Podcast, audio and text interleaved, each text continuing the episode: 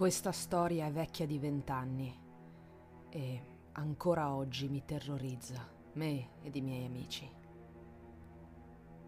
Tengo a precisare che i fatti raccontati sono tutti realmente accaduti. Eravamo un gruppo di ragazzi poco più che maggiorenni, una piccola comitiva che aveva interessi in comune.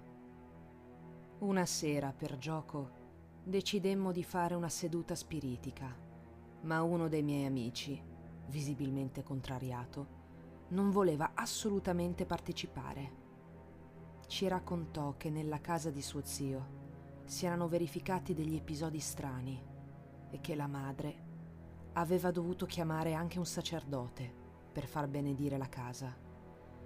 Noi, increduli, ci facemmo raccontare dalla madre e dal nostro amico i fatti tanto strani di cui parlava. Altro che seduta spiritica, pensai.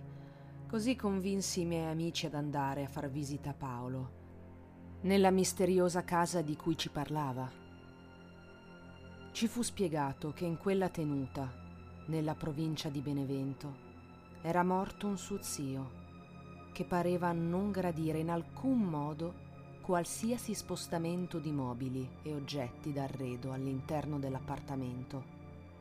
La famiglia del mio amico aveva assistito a continui fenomeni inspiegabili, fra i quali appunto i continui spostamenti che facevano ritrovare fuori posto ogni tipo di oggetto.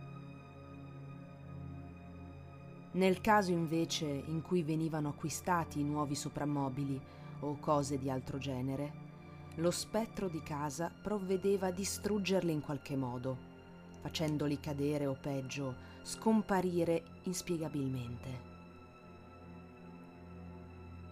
Noi ragazzi fummo affascinati da questa storia, tanto da organizzare alla prima occasione una sorta di escursione in stile Ghostbusters Paolo mise un annuncio sulla bacheca dell'università per cercare qualcuno che volesse unirsi all'improbabile caccia ai fantasmi.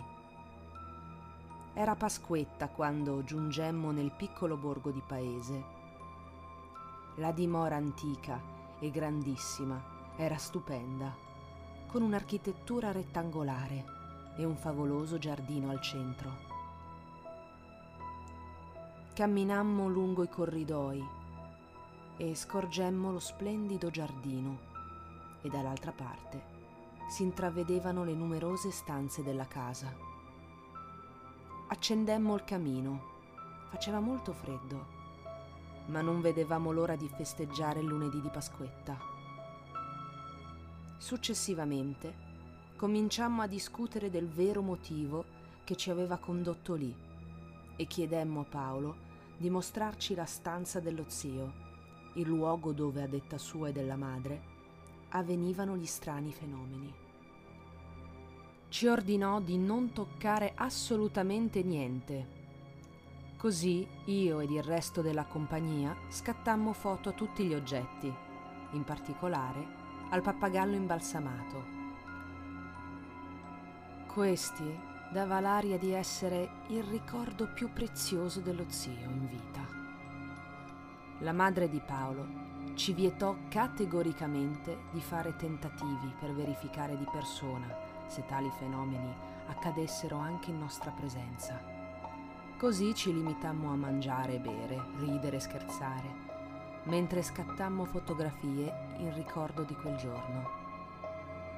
All'epoca avevo una piccola macchinetta compatta e mi misi a guardare le anteprime notai immediatamente una cosa strana. Luca, il ragazzo che si era aggregato alla nostra combricola, non compariva in nessuna foto.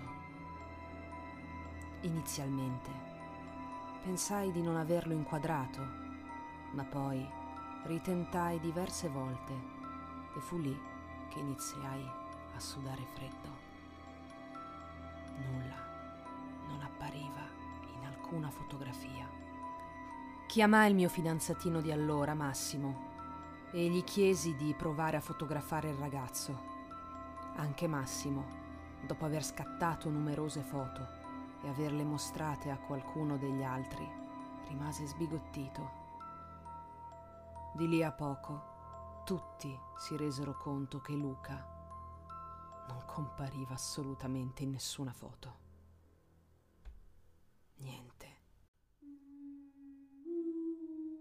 Visibilmente scossi, iniziamo a chiedere spiegazioni a Luca, che sembrò molto agitato e volle andarsene. Una porta sbatté all'improvviso, facendoci tutti trasalire. Quando ci recammo nell'immenso salone, notammo sui vetri della porta scorrevole l'ombra di due mani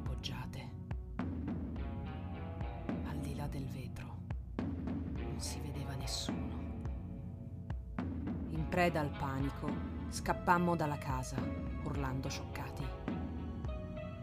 Una volta nell'androne del palazzo, ci accorgemmo dell'assenza di Luca scomparso nel nulla. Eppure, fino a pochi istanti prima, si trovava in casa assieme a noi.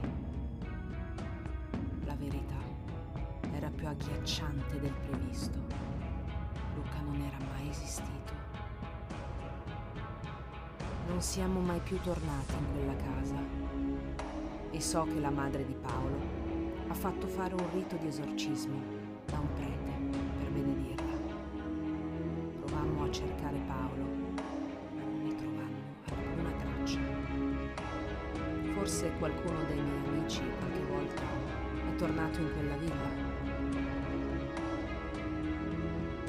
Comitiva si è frequentata per un altro po', ma non abbiamo mai più pensato di fare i cacciatori di fantasmi.